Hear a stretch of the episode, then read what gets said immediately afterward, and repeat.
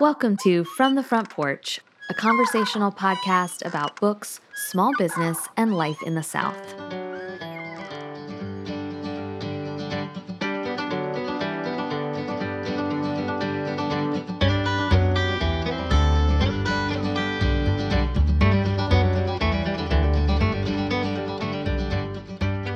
"You're okay," she says out loud, as if saying is the same as being. She says it because she knows, for now, she is. Lynn Steger Strong, Flight.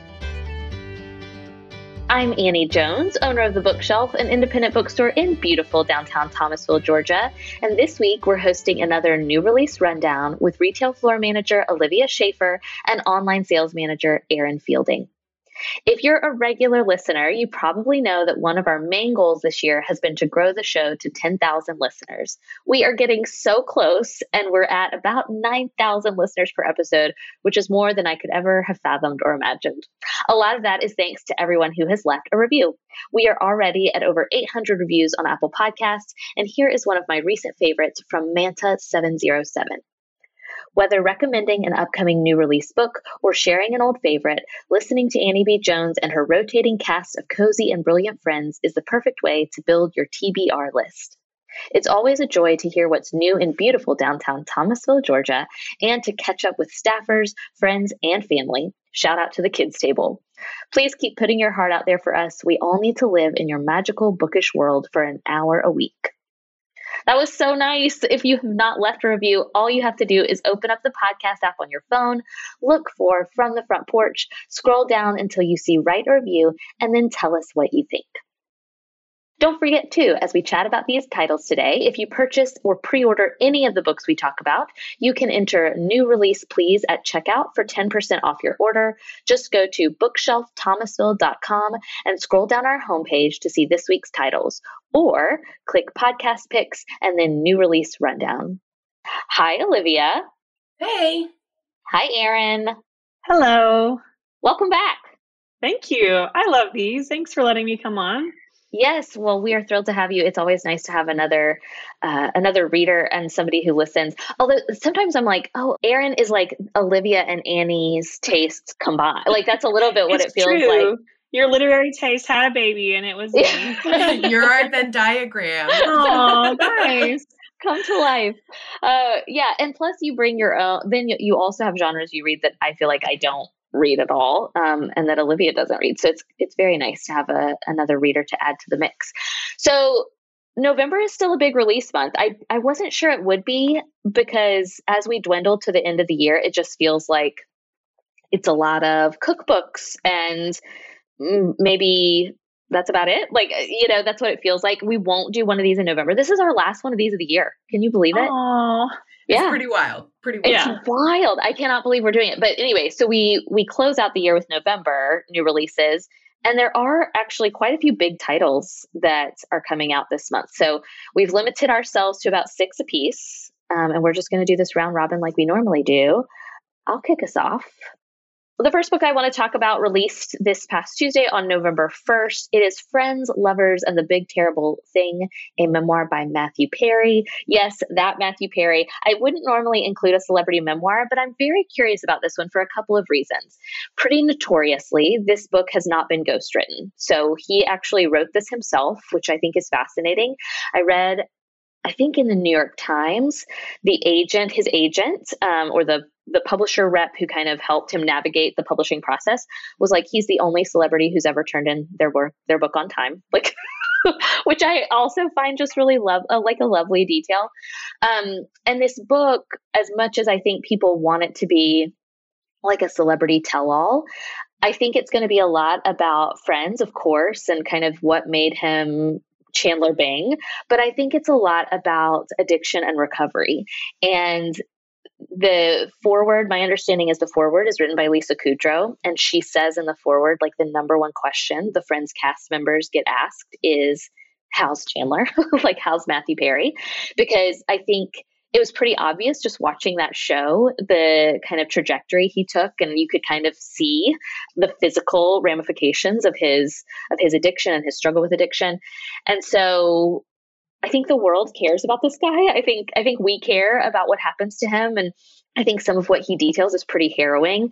I remember I loved the Friends reunion. I may be alone in that in that category, but I really loved it. It did exactly what I needed it to do. But he was really quiet on that in that reunion special. And then I realized like he had lost his front teeth from struggles with addiction. And so he had had to go to the dentist and like get his all, all his front teeth like reimplanted or replaced.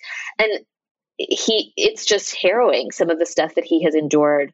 And it's heartbreaking how much of his life he has spent kind of navigating the system, and how, and he talks about, I think, all the resources he had at his fingertips that a lot of people obviously don't have. So anyway, I'm very curious about this one. I don't think it's going to be maybe a typical memoir, and I'm not sure how feel good it's going to be. I think it'll be feel good in the fact that Matthew Perry is still here um, and still with us. And I think that's pretty miraculous, but I think it's also going to be a pretty unflinching look at addiction and the recovery process. So I'm very curious about it. Obviously, we did not get A R Cs of this, but I will be reading this, I think. Um, I've loved every book about Friends that I have read. Um, and I really, I really feel like I'm rooting for him to be somebody who can be healthy and whole. And so anyway, that is Friends, Lovers, and the Big Terrible Thing by Matthew Perry, out this week.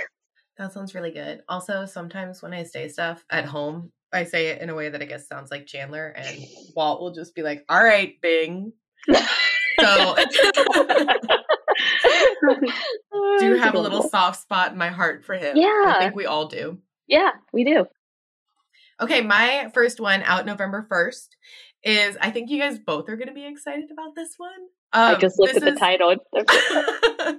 It's a graphic novel adaptation of Sweet Valley Twins, Best Friends. Um, I read it all yesterday in one sitting. It was amazing. Um, like if you, if you read the series by Francine Pascal, or any part of that series, cause it is mm-hmm. pretty long. Um, you'll, you'll just love the adaptation of Jessica and Elizabeth going to school and getting in sibling, sibling, sibling rivalry. I can say it. It's delightful. Also, if you enjoyed like rereading the Babysitter's Club with us, was that two years ago? God, was yes, that it was. two years ago? It was. It definitely was. Okay. If you enjoyed that two years ago, um, here's this. This year. It's great. This is so fun. I had no idea this was coming out. I was a big Sweet Valley uh, because my... I'm the oldest child, but I do have some older cousins, and I had an older cousin where like I inherited her books. And so I devoured these as a preteen. I don't, I think probably preteen. Um, God, I wanted to be a twin so bad. I, I, I really did. And I'm really glad now that I'm not, but I really wanted to be there for a long time. Between the Olsons and the Sweet Valley Twins, I was like, what happened? Why didn't I have a twin? Twins are fascinating. They um, are. This one was really fun. Highly recommend. I have, I have to admit, I have never read that series. Does that make me a bad, like, nineties oh. child or no? Erin, I think you would have had so much fun with these these blonde girls and their blonde people problems. You know what I'm saying? I wouldn't. I wouldn't know about those kind of problems. I would actually think that would be a turnoff to you for this series. Like, oh no, thank you. That's why it was fun, because I was like, these girls are nothing like me. Right, that's true. But it was kind of the typical, don't you think this was how twins were presented to us as children? I don't, if you're a twin, reach out. But like, I don't think this is really how twindom works. But we were told that like one twin was like girly and yeah. kind of prissy and popular, and one twin was kind of the tomboy. Yeah. And that's how the Olsen twins played it. That's how the Sweet Valley High twins played it. I just think that that's what I was taught that twins were. Um, Parent Trap with Lindsay Lohan. Yeah. Um, or Hayley Mills, you choose. But like, my point is, we were taught that twins oh. were like two things, and they weren't. Are you okay? Are you okay? Sorry, yeah. I'm following. Don't. I mean, Don't Hayley Mills Hayley. and Lindsay Lohan are not actually twins. Minute, they played twins on T V. Yeah. Anyway, I, love I feel like I could do a whole podcast on twins. Well, there you go. twenty twenty-three. I did read this like sci-fi book that was like this one twin goes to like a whole nother solar system and the other twin stays here, and they're able to like telepathy, like talk to each other No. It was so good. It was from like the eighties. I loved it. Walt bought it so he could read it, and then I read it in one sitting, and he never read it. That's so fun. It Look, was so good. I wish thing. I remember the title. That's what's weird about twins. I yeah. I tried Ashley. I try to get Ashley all the time for us to practice our E S P because I think we have it, yeah. but it's not the same as twins. Ashley, sit down. Let's practice our E S P. What am I thinking of? What am I thinking of? What do you think we really do at the literal kids table? It's me looking at her like, do you Just know what I'm saying? Deep eye contact. Yes, she loves it. I promise. Uh. All right, should we move on? Yes. Sadly, yes. My first title is called My First Popsicle, an anthology of food and feelings. It's edited by Zoja Mamet. It's coming out November the first. This book is really a complete, like, talking about Venn diagrams, like, it really is, like, it's like humorous essays, food, and celebrities, like if you put all of them together. Um, so some of the stories are like, they're all pretty short. They're very short. So this is like the perfect, like pick it up, read an essay, put it back down. Some of them are funny. Um, some of them are cringeworthy. Some of them are, you know, sad. Like they even have a disclaimer in the beginning that said that some of these will be about disordered eating, you know, and about mm. people's relationship with food. That is not a great thing. Um, but most of them are have some sort of, you know, heartwarming story behind them. A lot of them actually have recipes. Like you'll read a, you know, you'll read the story about someone's meat, grandmother's meatballs, and then there's like a recipe for the for the meatball in the story. So um, some of the celebrities are like Ted Danson, David Sedaris, Ruth Reichel, Katie Holmes, Kaylee Cuoco, Patti LuPone, and Sloane Crosley all have essays in this collection. Mm.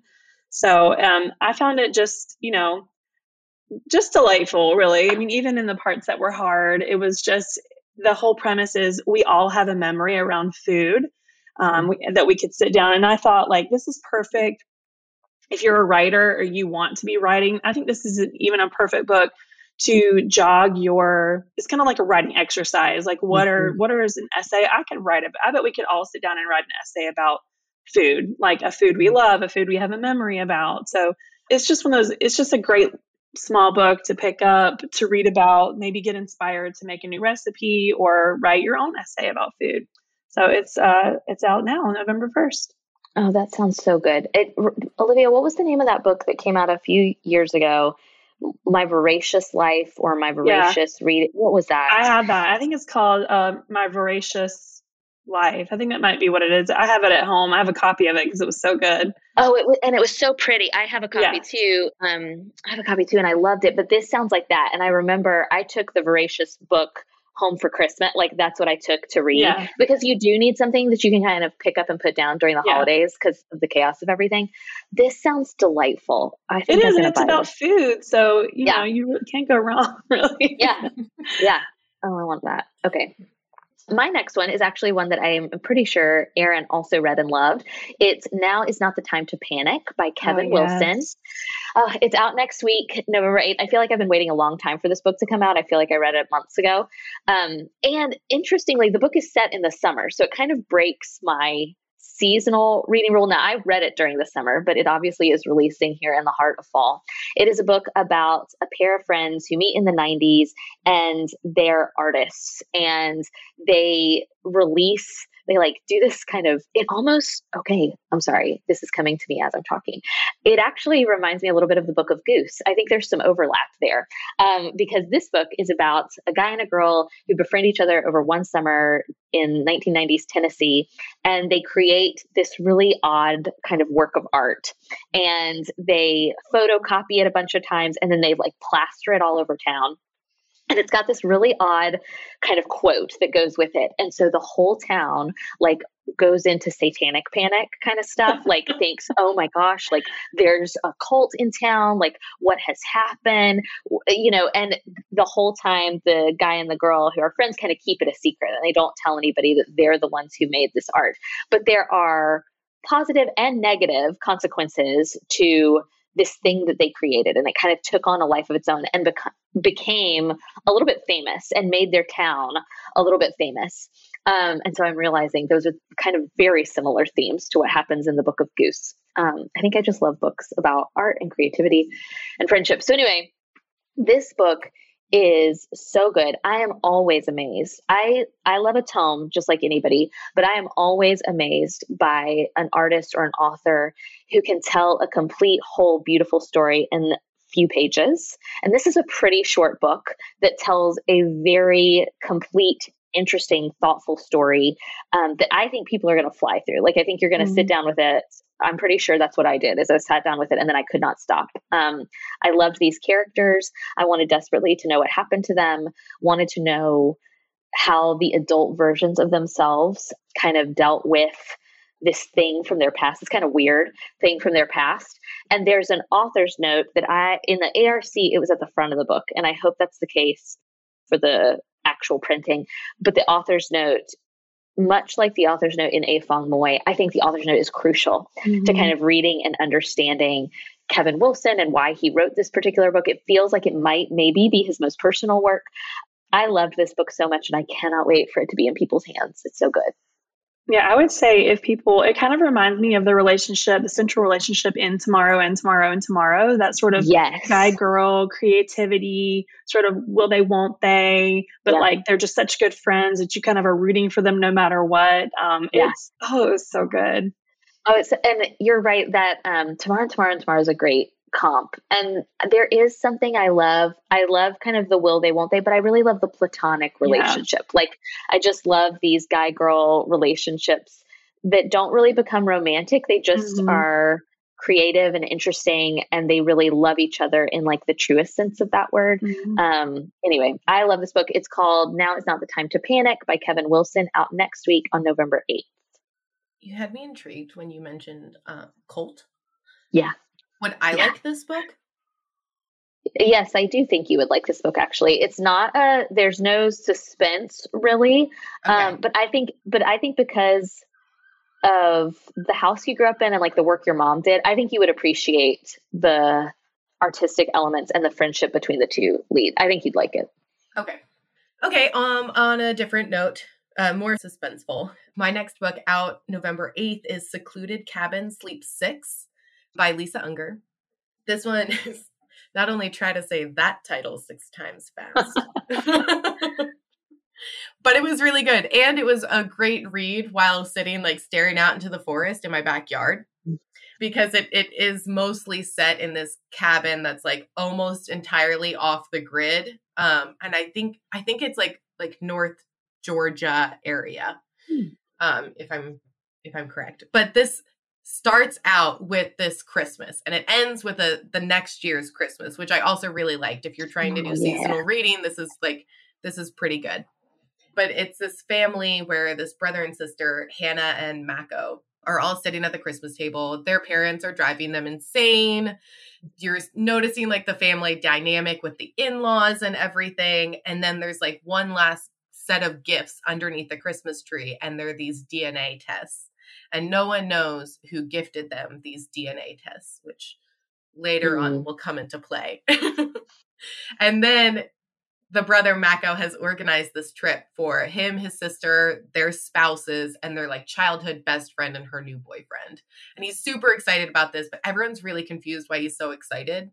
But it's like just them in this off the grid cabin, and things start going wrong as things do in thrillers.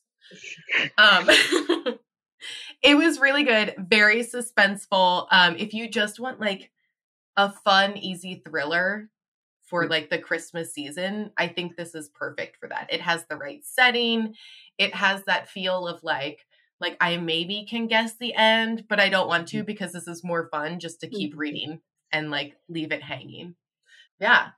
Secluded Cabin Sleep Six. Highly recommended. It was fun. It was a fun read. That sounds fun. I would think I would like to pick that up. Did you get the A R C or did you? I do. I do have the A R C. Yeah. Oh, uh, will you save it for me? Yeah. What's the, just for my personal, what's the gore level? Is there like, is anyone die? Is there like, is it pretty gory? Yes, Erin, someone dies. Actually, several dying. people died. Um, I'm trying to. It's the how. Okay. It's the how. Um, I mean, they're stabbed. Okay. Okay, that's fun. I can do stabbing. I can do stabbing. Yeah. I don't think it's like super graphic. I don't think so. Although I say that, and I thought Razor Blade Tears was like real good, and then Annie came in and was like, "This is extremely violent." It's so it, that book is good, but so violent. But oh, for- it reminds me. I think I told Olivia this. My book club read Killers of a Certain Age. Erin, did you read that? No, not yet. It's on my list to read.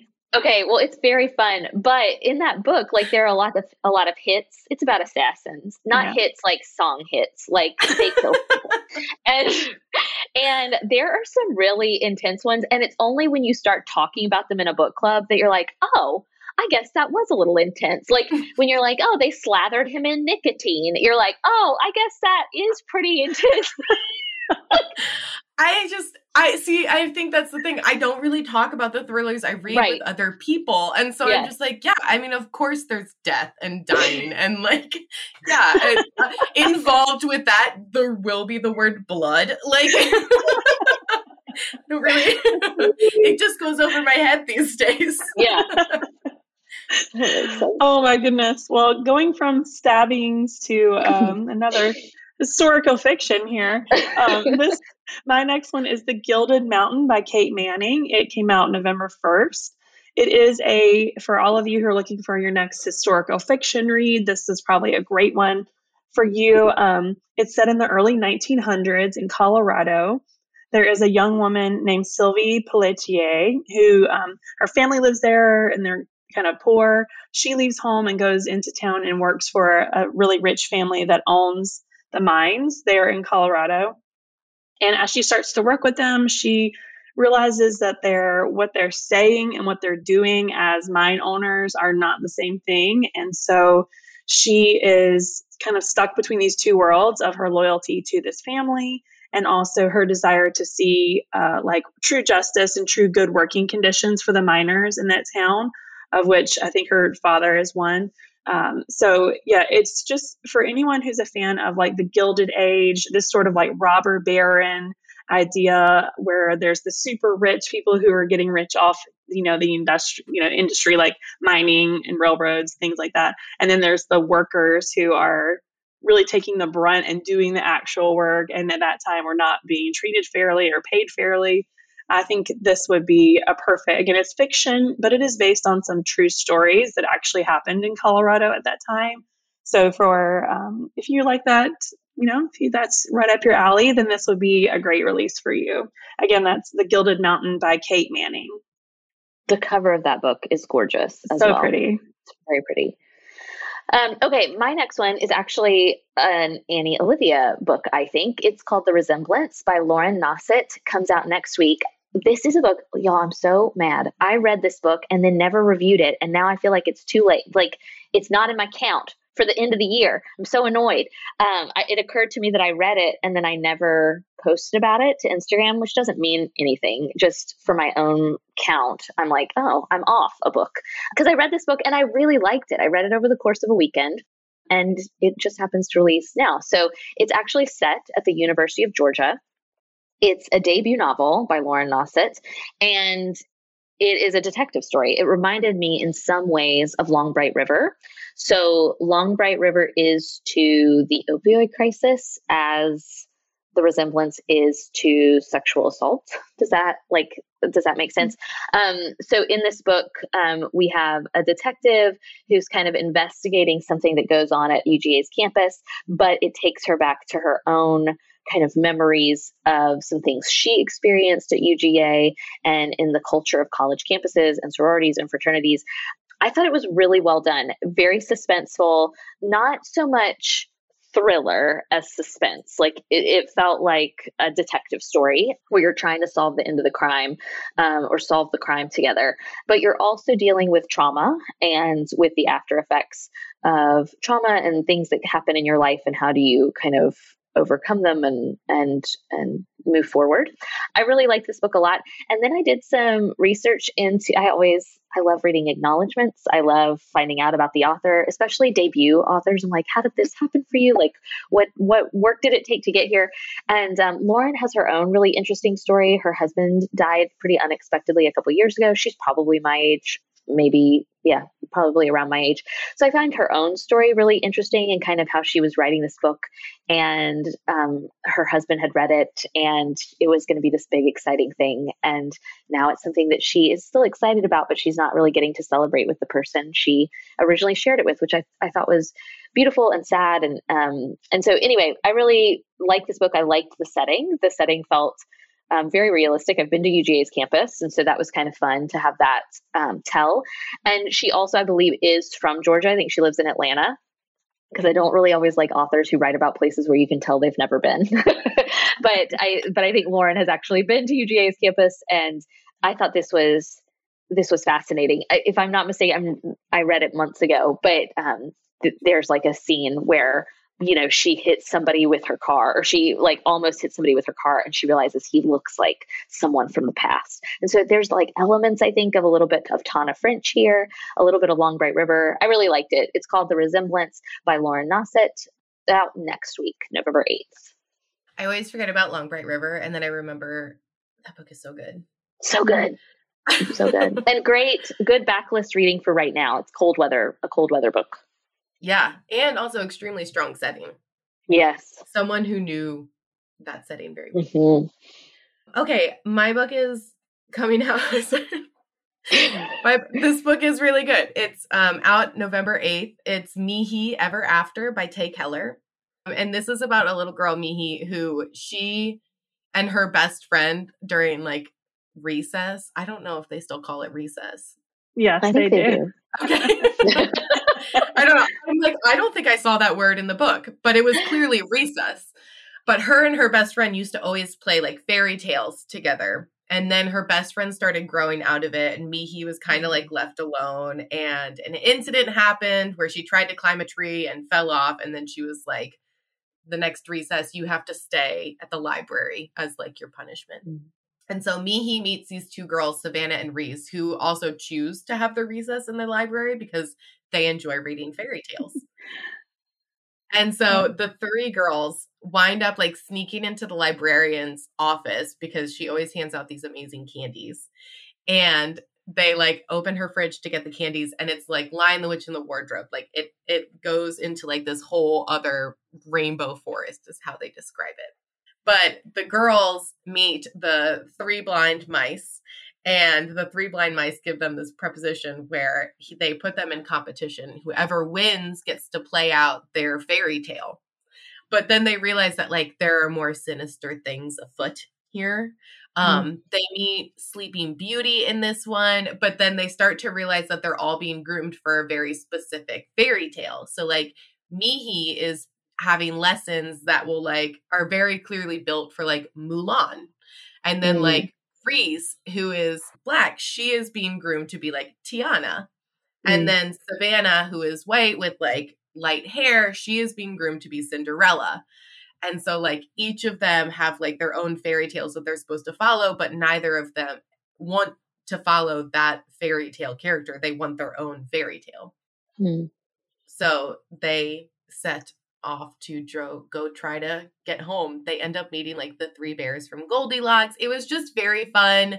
There were drawings throughout the book. Um, and it's going to be the first of a series. I, oh. yeah, I think they got out at the end, but I think they're going to go back in because there are problems to solve. Mm, cute. But it was very cute, very fun. Start of a new series. What's um, the age range for that one? This is like a chapter book. Okay. So I would say anywhere from like eight to ten. I would say it's I, I it's below. Um, oh my gosh, I'm now like blanking on that. The page, the Pages Chris, and Co. No, oh. I was thinking the Chris Colfer one. Yes, oh. and I can't remember the name of that. Enchanted. Yeah, I completely blanked. The Enchanter. What is that? This is wild. Enchanted Land of Stories. Stories. Land, Land of Stories. Stories. This is like if one step below that, reading okay. wise. Um, because I don't think Land of Stories has pictures in it, and they're a lot longer than this they're bigger book was. Yeah, but it was a lot of fun. That sounds like a lot of fun, especially for kids who already love fairy tales. You know, mm-hmm. it's already woven in there. Yes, and I think as the series goes, you'll get to meet more fairy tale characters within it as well. Yeah. Um, all right, my next ones that I'm going to talk about is actually four books. I'm cheating here a little bit, but um, I just had to bring these up because I am personally so excited about them. These are, I don't know what you would call them, reprintings, um, versions of books that you've probably already read. Of they're the Harper, like pr- they're actually called like Pretty Book or Painted editions of yeah. these books that are coming out. They are Jane Eyre, Persuasion, Little Women, so and The Mysterious Affair at Styles. I wanted to bring this up because I think unless you work at a bookstore or you frequent bookstores, you might not know that these are being released. And I think yeah. they are perfect. They're releasing, like we got four releases about six months ago. Mm-hmm. And so we've had them in stock, like Frankenstein, The Great Gatsby, The Return of Sherlock Holmes, and The Wonderful Wizard of Oz. And now these four are coming out. They're gorgeous. They have gold-edged pages. They have like a ribbon bookmark inside of them. Um, they have illustrated quotes throughout the book. I'm very excited about Little Women. Already going to pr- no, I'm going to purchase that one. But I, I ordered a lot of those because I thought I know I'm buying one. Yeah, so. yeah, one's going in it, to my house for sure. But I think they're perfect for a couple of people. I was thinking as a parent, I love to have classics around in my home for the kids mm. to pick up and read. And I think these are the kind of classics you'd want to buy. And then honestly could be passed down like from your kids to their kids. They're just truly gorgeous. They're very high quality, very well made. Or if you are someone who knows that someone in your life is a reader, but you don't know exactly what to get them for Christmas, or you know that they love the classics. Maybe one of these books is their favorite, but they just don't have this, you know, this beautiful version. I think these would make great gifts, which is another reason I wanted to bring them up now because um, they're coming out November the eighth. So next week. So you can, you still have time to pre-order them, but they are, they're just lovely. And the, I mean, I just want to like take them all home, but I'm going to limit myself, but they are coming out. And so they're, they'd be great gifts or just great to collect if you want to have them in your home. These are, I feel like, right, as booksellers, we see all the time, like a special edition or a new version of these classics. These are, I think, I think this is true. I think these are my favorites. Me like, too. They're, they're so pretty, but they're also readable. So I bought, and I love it. It's on it's on my shelf. Um, the Seasons, do you know, like with the paper cuttings? Mm-hmm. Those are beautiful. Those books are precious. Yeah. Meaning, like I can't just you don't leave get them out and read them. Yes, because because it's a, it's a work of art. Like the the the cutout is just the, it's laser cut. The cover is laser cut, and it's gorgeous. But like, I'm not going to get that book out and flip through it very much. What I do like about these is you could read them. Like they're yeah. not so precious that you couldn't read them, but they do feel like little works of art and little collectibles yeah. in and of themselves. I love these editions. I can't wait to see what the next four are going to be. Yeah. Maybe you know, six months from now. Yeah, very fun. Okay, my next book is Flight by Lynn Steger Strong. It also comes out on November eighth. Um, this is another book that I was really impressed by the length. Uh, I think it's perfect for reading at this time of year. Sometimes it's hard to find like a holiday set book that isn't a rom-com or a romance. And I like that this book is set very much at Christmas during the holiday season.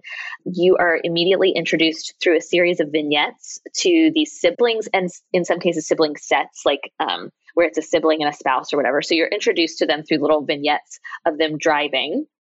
And you can tell that they're driving to a Christmas locale, to like a family gathering.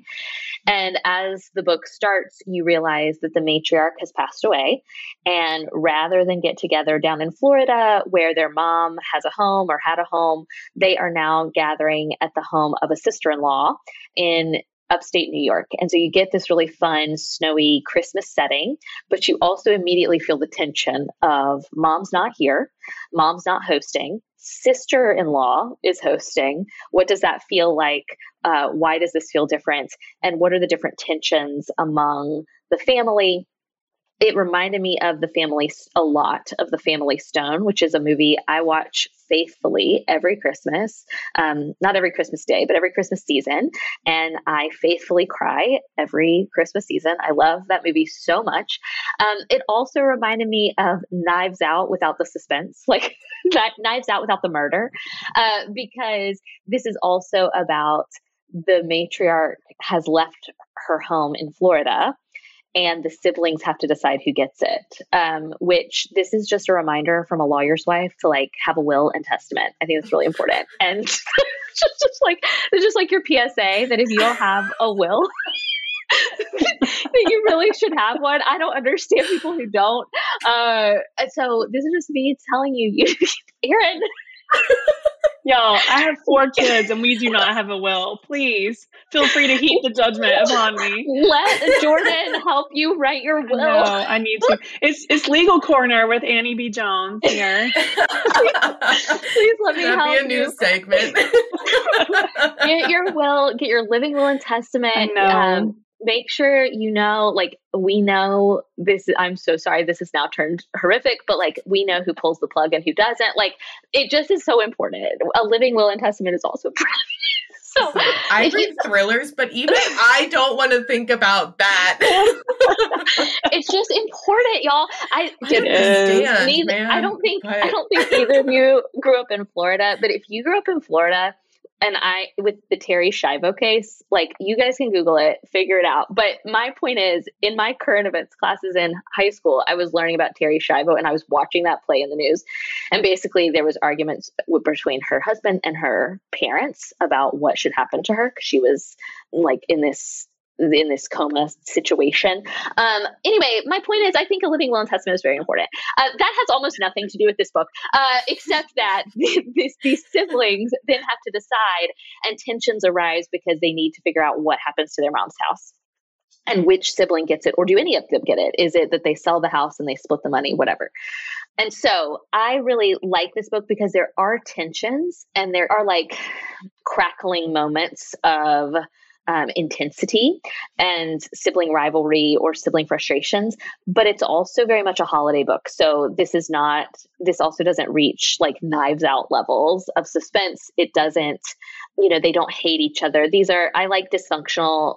Kate, one time I said that I love dysfunctional family stories, and Kate either was talking about her own taste or was asking me about mine, but she basically was like, well, dysfunctional family stories, but where the people like each other. And that is what this is. Like, this is a dysfunctional family story. They definitely have a hard time with one another, but ultimately they like and love each other. And I loved how Lynn Steger Strong was able to tell a really lovely family story in a pretty succinct way. Um, this is set over the course of a weekend, you know, a holiday weekend together. And I also loved that like snowy setting and that limited time frame, kind of a snapshot into the lives of a family at the holidays. If you have to gather with your dysfunctional families this holiday season, I think this would be a fun one to tuck in the suitcase. Um, just to let you know, you're not you're not alone. Uh, it is called Flight by Lynn Steger Strong, out November eighth. Write your wills. The end. I was going to say, stories about that many siblings stress me out. And I have that many siblings. And I was Maybe like, they feel too close to home for you. Yeah. I, I think it's just like, I, I don't think, like, even if it comes like perfectly resolved at the end, I'm just like, but it's not in real life. Like, it's never resolved in real life. Yeah. Yeah. Anywho, uh, my next story uh, features maybe like three or four characters. This is Extinction by Bradley Sommer, and this is out November twenty-second.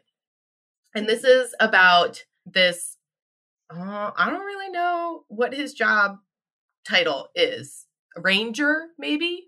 Wildlife saver? But this is...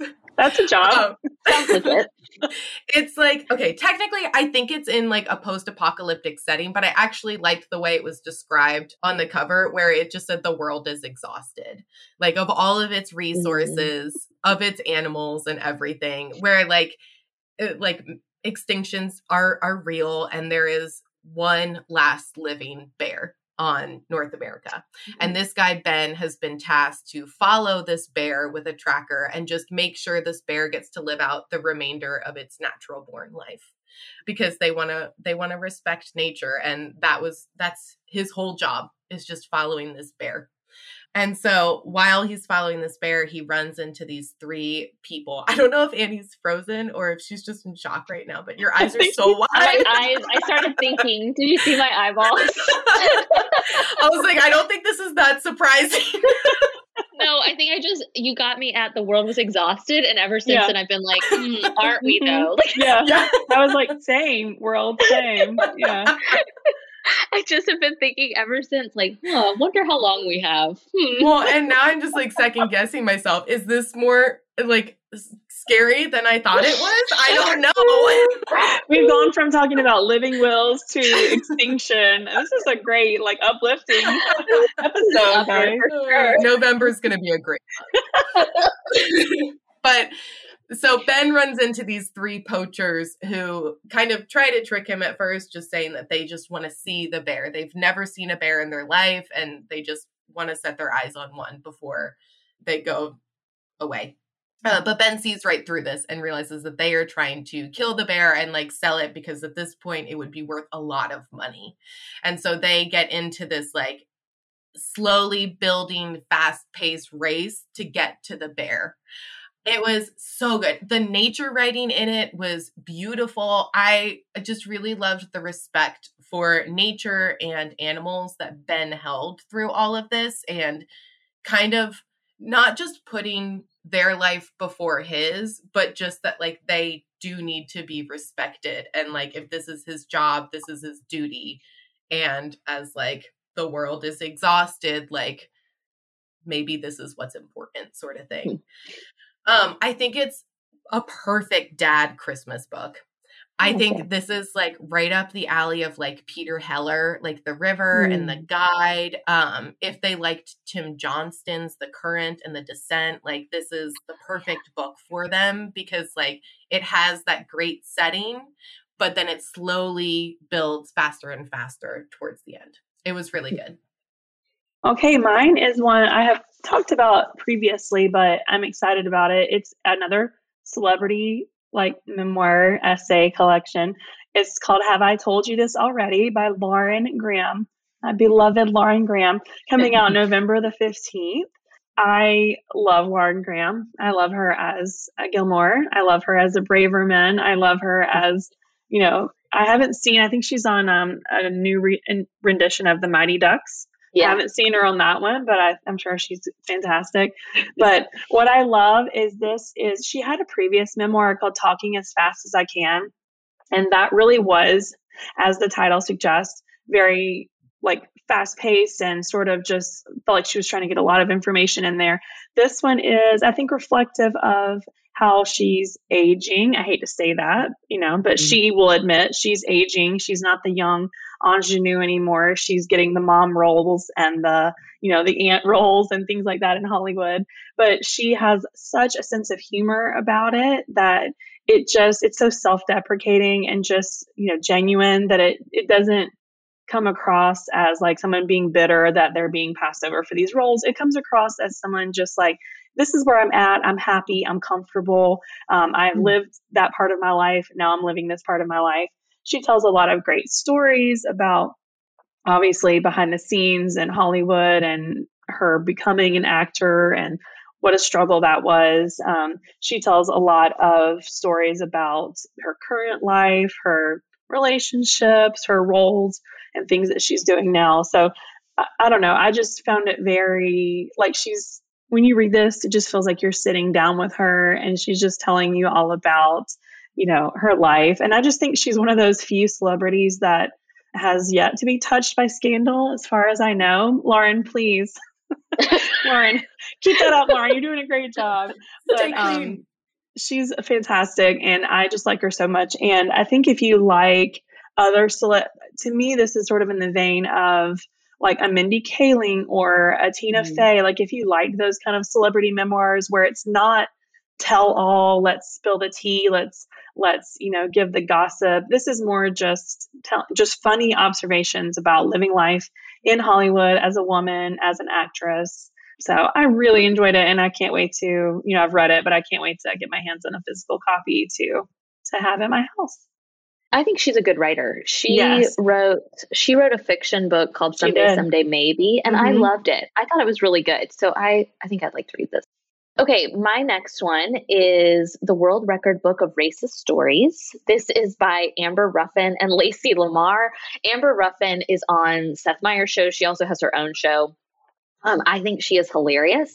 And I listened to the audiobook of Amber and her sister Lacey's first book called You'll Never Believe What Happened to Lacey, which I thought was hilarious and heartbreaking and frustrating um, because it's essentially Lacey, who lives in the Midwest, um, where she and Amber both grew up, kind of talking about all the racist things that have happened to her.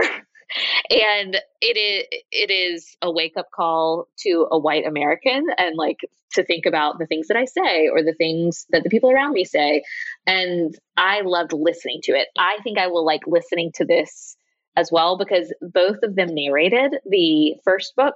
And it was just so funny because you could really hear, I think a physical book would have been great, but you could hear their actual voices and their banter, because they're actual sisters. And I just love their relationship um, because it seems like Lacey is the sister who stayed and Amber is the sister who moved and like is living in New York City, but they both are still experiencing different forms of racism. It just looks a little different, the, the both places that they are. And so I love the sibling dynamic. The stories are funny. They have a remarkable sense of humor about all of it.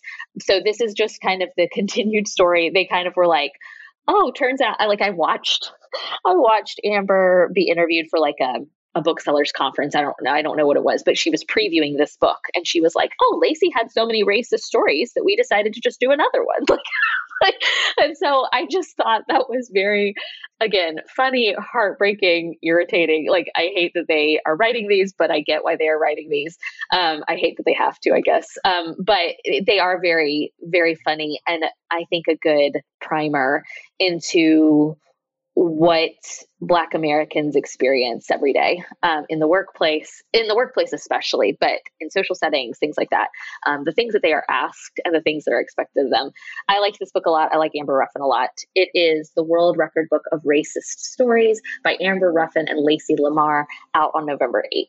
It's a great title too. Right? Yeah. I think so too. It's very, it's just immediately eye-catching and funny. Yeah. Okay, my next one is a middle grade novel. This is probably going to be like ten and up, I would think. Actually, I mean, eight could read this too, but the, the writing's very clever, which is why I say ten and up. This is Oscar from Elsewhere by Jacqueline Moriarty, and it's out November twenty-ninth. This is, I guess, I guess the fourth book set in this world by her, but they can be read as standalone books, which I really enjoy, because they each feature different characters from this world. So you don't necessarily have to read them in order at all. I have not read this world before, but I am enjoying Oscar from Elsewhere so much right now. Oscar is is from our world. Um, and the first time we meet him, he's getting in trouble with his, I think it's like his principal, because he missed school for a whole week and no one knows why or where he was. And so his principal is making him write an essay about where he was um, for all the five days he missed last week of school. And Oscar is very, uh, he doesn't mind joking on his principal and like twisting her words around, which was just hilarious to watch. Um, but the book is his account of where he was Monday through Friday of the following week.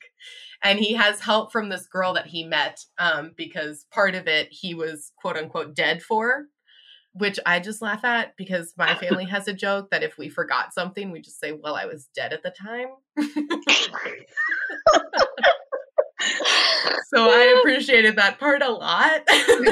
um, to be clear, he was not. He was not dead. Um, but... Just, just a great excuse all around. Um, but Oscar ends up skipping school one morning just because he went to the skate park instead. And he met these kids at the skate park where they were using this mirror to try to get to another world because they heard a rumor that if you shined it at a certain part in the skate park, you'd be transported into the other world. And Oscar was like, mm, okay. And so they left, and Oscar picks up this mirror, and sure enough, he flips it over and he ends up in this city of elves, um, which is where he quote unquote dies and then wakes up in this inn with these five like magically gifted children above him, just kind of like, who are you? It's very quirky. It's very fun. I am enjoying the characters so much. And the chapters are super short, which is also really fun. But the writing is just so clever and out there. I, I love it so much. I might just go back and read the others in this series because it's just a lot of fun. So as a reader, are you like, is he an unreliable narrator? Are you supposed to be like, I don't know, did that really happen? Or does he, they do a good job of like convincing you that it actually did happen? Oh, no. Like, I, I think he is being very honest about what happened to him. Oh, and he, right. like, because he's just like, sure, you want to hear what happened to me? I will give you a play-by-play of my entire week. And here yeah. it is. that sounds that sounds really good. Yeah, fun. It's a lot of fun. Oscar from elsewhere. Okay, my next one is, it's a cookbook, guys, but I have a reason for picking it. I know, I'm sure cookbooks don't come up a lot on these new release episodes, but it's called Smitten Kitchen Keepers by Deb Perelman. It's coming out November fifteenth. I love her. I've been a fan of hers ever since she was just a blog. I know that sounds like a very old person thing to say, but back when she was just a blog, um, when I, when I found her, she was a like barely new mom, and she was writing a blog, and she was living in this tiny, I mean, tiny New York City apartment. She was just making these recipes that I was like, if she can make those in a tiny New York apartment, I was also living in a house with a tiny kitchen and I had small children.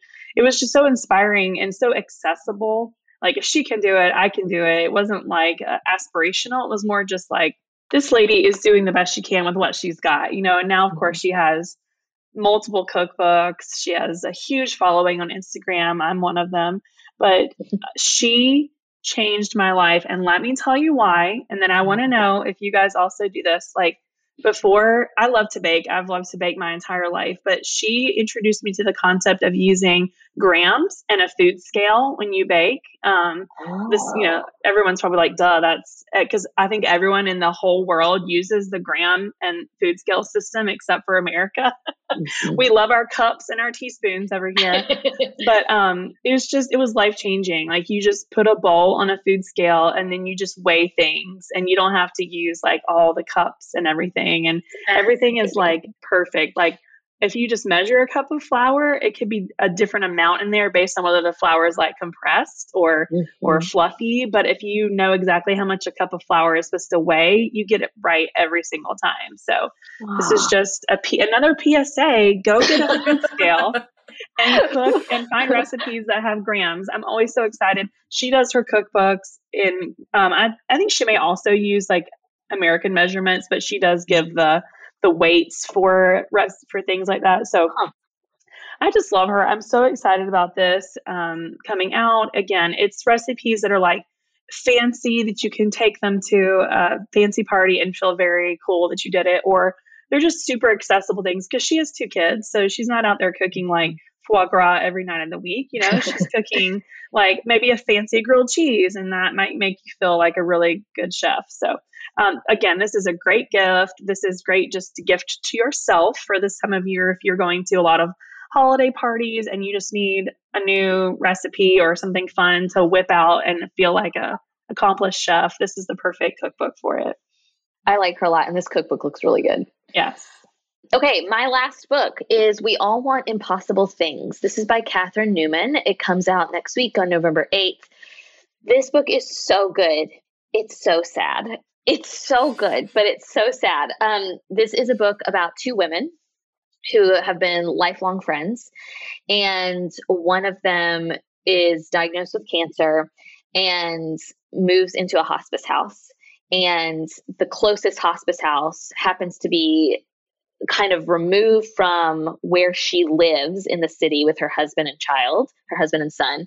And instead, like, the best hospice care is like in the city where her best friend lives, her lifelong friend. And so she moves into this hospice house, and the best friend really becomes her primary caregiver. And the book is about really the best friend. Um, you know, it's a little bit about, um, the woman who is essentially on her deathbed, but it's a, it's a lot about their relationship. And it's about this woman who, because she is watching her friend die, she is having her own thoughts about death, about grieving, about losing this person who has known, who knows her best, who has known her longest, longer than her spouse, longer than her kids. And so it's really a beautiful tribute to female friendship. It is funny. Like, there are laugh out loud funny parts, just because like there are, there's things that only friends can really understand about each other, but it is also brutal. Like, it is, I read it and was just deeply sad, because you know how it's going to end. Like, there's no surprise ending here. Like, you know what's going to happen. And so I do highly recommend this. I do. I will borrow Kathleen Kelly's phrase, like, you need to read with a box of tissues. Like, mm-hmm. It is deeply moving. It's just really about, I think, how women care for each other and the ways in which it feels like, I don't think this is always true, but it can feel like only women really know how to be present in those really awful um, moments of our lives. Um, and I don't know if that's because we've just been doing it for so long, like for generations. But I just found this book to be, for fans of Katherine Heine or Amy Poppel, where it's about these characters that you really love, even though they might make dumb mistakes or say frustrating things or be irritating sometimes, you really love them. Um, I've loved the characters in Katherine Heine's work. I felt the same way about Katherine Newman's characters. I just, this, the woman, the best friend, uh, is making some poor choices, but you know why she's making poor choices. She's making poor choices because she's watching her friend die, and she's, you know, she's waking up to phone calls in the middle of the night, and she's trying to get her friend to eat. And like, it's just, it's very moving. I loved it. I thought it was very good, weirdly funny, um, and poignant. We All Want Impossible Things by Katherine Newman, out next week on November eighth. It's also got a really good cover. I loved this book a lot. Mm. This reminds me, just because you mentioned Kathleen Kelly, I had a dream the other night that I met Meg Ryan on an escalator in a mall, and I told her about The Bookshelf, and I was like, we're closed right now, but you should come in tomorrow. Uh, we're open ten to six, and my owner would love to meet you. And she was so nice and amazing. And I was like, I've always looked up to you because you're tall and I'm tall, and like so many of us out there. And then I woke up before Saturday. And Dang so it. I don't know if she came in or not, but I woke up and I was just like, oh my gosh, did I actually meet Meg Ryan? Did I meet Meg Ryan on an escalator in a mall? Yeah. That's amazing. What a great dream. Uh, it was a great dream. I also yeah. took like a yoga class, and I hate yoga, but there were like hundreds. I don't know. No one needs to know about that part of the story. um, my next book is another middle grade novel. Um, this is Snowfall by Susanna Bailey, out November twenty-ninth. And that's foal like as in a uh, baby horse. I don't, I feel like I'm not mm. pronouncing that correctly. I've um, never known. Is it foal or foul? I don't think it's foul. It's definitely foal. Yeah. Foal, foal. I, d- I have never known, because I've never heard, like, I've never heard it. Well, and it feels like it should have like almost like two syllables, but I can't yeah. get that second syllable out. Yeah. In any case, this feels like a cross between like um maybe Little Princess meets like Heidi, I'll say. Oh. Um, but this is about a, a little girl, Addie, who her mother gets sick, and she's like taking care of her. And I think the town starts to realize that like her mother's not doing well. And so uh, social services comes over, and they're just like, hey, you're just going to come stay with this family until your mother's feeling better. But what Addie doesn't realize is like no one really expects her mom to get better. And mm. so Addie like refuses to unpack her things, like does not want to make herself feel at home, because she thinks like, I'm about to go home to take care of my mother again, which is what she really wants. But meanwhile, this like huge snowstorm hits. So like everything is kind of put on pause. Like even if she were to be able to go home, she couldn't, because no one can drive on the roads. But at this house, they it's like a farm. And so there's a baby foal that was just born, but the mother passed away. And so they have to take care of this foal, but the... say this word so many times now. Every time you're like, am I saying it right? Why can't I just say pony? This pony. A baby horse. Baby this horse. My little pony. This pony is scared of everyone because it has no mother anymore. And so they were kind of like, hey, Addie, maybe you can help this pony. So mm. Addie goes and like sits with the pony, and like the pony obviously takes to her more than anybody else. And she starts to like have this kindred friendship with this pony. Um, I am not that far into the book, so I don't know how this ends, but I think it will be happy regardless of whether or not she goes home, because now she has a friend in this pony. Uh, and she's like befriending the family as well. So that That's is really Snowfall. It's my sister. Can't get away from it. Whoa. I guess Snow Pony wouldn't have a great ring to it. No, because the know. more you say pony, the weirder that sounds. Yes, too. I was going to lie to you. I had to laugh at pony too, because I was like, now pony sounds weird. Maybe horse. Okay, this is my last book, and listen, I wrote, I'm not a psychic, but I want to put this out in the world that I think almost a month away from this book's release, it's coming out November twenty-ninth, that you're going to be hearing all about this book. I think it's going to be somebody's pick for a book club, a famous person. I, I don't know. I'm just okay. putting that out there in the world that I think this is, it's called A Quiet Life by Ethan Joella. I believe this is his second novel. This is another work of fiction from him. It is, I was going to say, you're going to hear all about this book, and ninety percent of it's probably going to be from my mouth. So um, I will hype this book up. I loved it so much. I, you know, I don't have time to read pr- a lot of print books. And this mm-hmm. is one I have not been able to put down. Like every time I'm, you know, sitting around with my kids, um, I have actually on my phone, I have like the e-galley, and I've just mm-hmm. been picking it up and just reading and reading and reading. It is so good. It is set in a little suburb of Pennsylvania. I'm not sure if they actually specify like a particular town, but it follows the lives of these three characters, and they all intersect. They don't know each other, but they do all inter- intersect and in ways that are like poignant and hurtful. And I put like, I put, I know everyone likes to snub the movie Crash. You know, that movie Crash that mm. came out. I mean, I feel like it came out like tw- almost twenty years ago.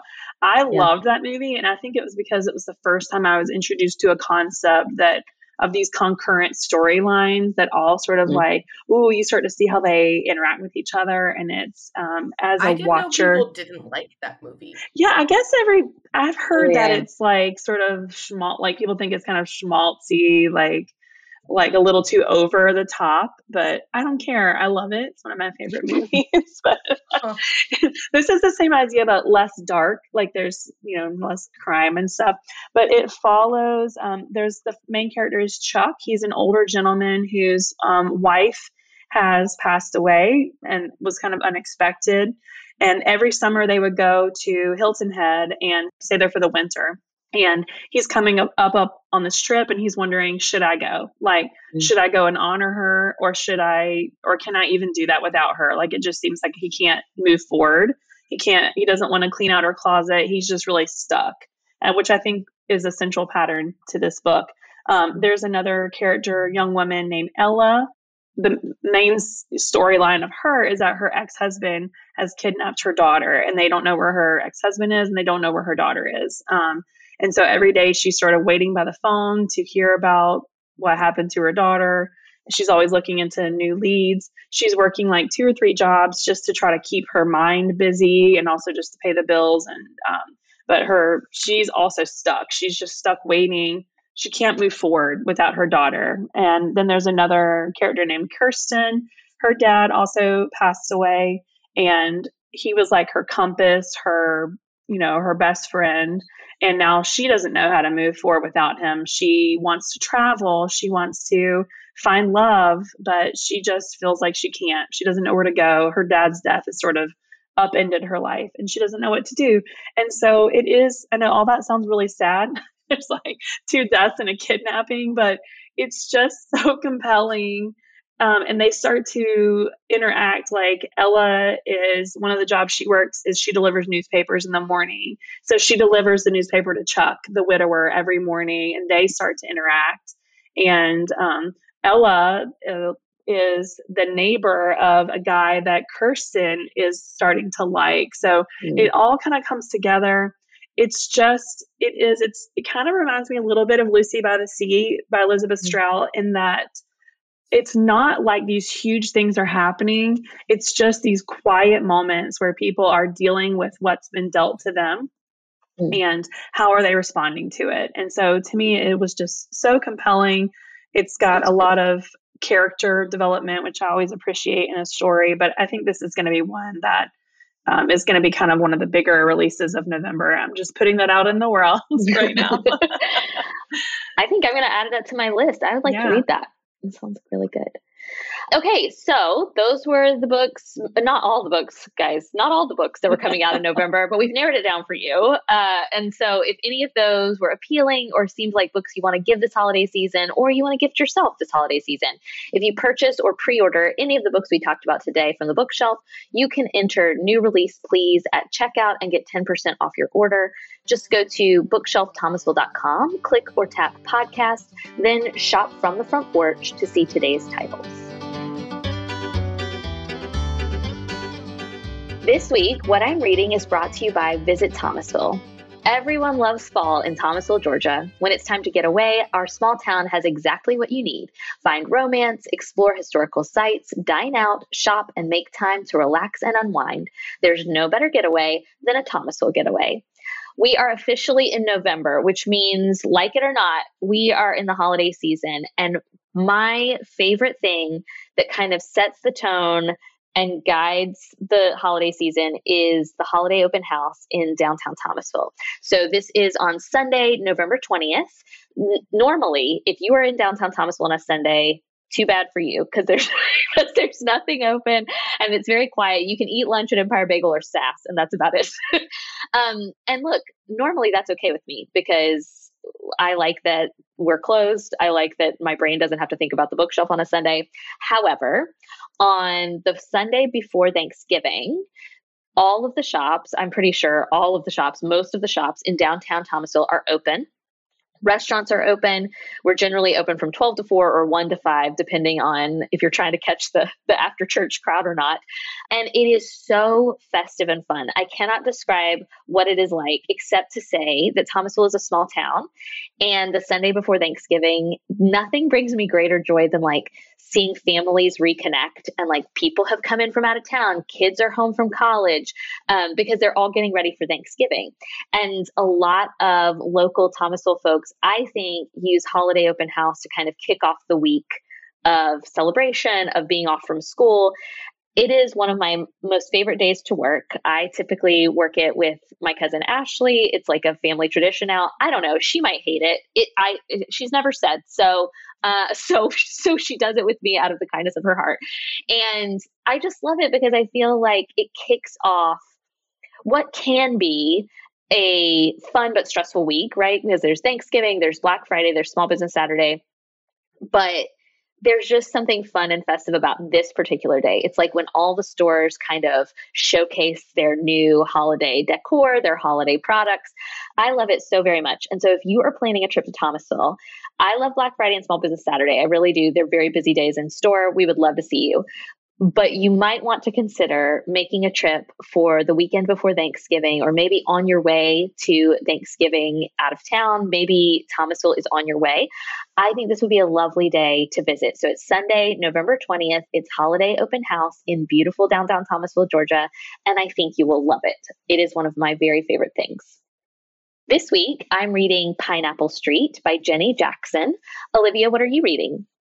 I am reading Snowfall by Susanna Bailey. Erin, what are you reading? I'm reading Our Missing Hearts by Celeste Ng. Thank you again to our sponsor, Visit Thomasville. To find out more about how you can visit Thomasville, go to thomasville g a dot com. From the Front Porch is a weekly podcast production of The Bookshelf, an independent bookstore in Thomasville, Georgia. You can follow The Bookshelf's daily happenings on Instagram at BookshelfTville, and all the books from today's episode can be purchased online through our store website, bookshelf thomasville dot com. A full transcript of today's episode can be found at from the front porch podcast dot com. Special thanks to Studio D Podcast Production for production of From the Front Porch and for our theme music, which sets the perfect warm and friendly tone for our Thursday conversations.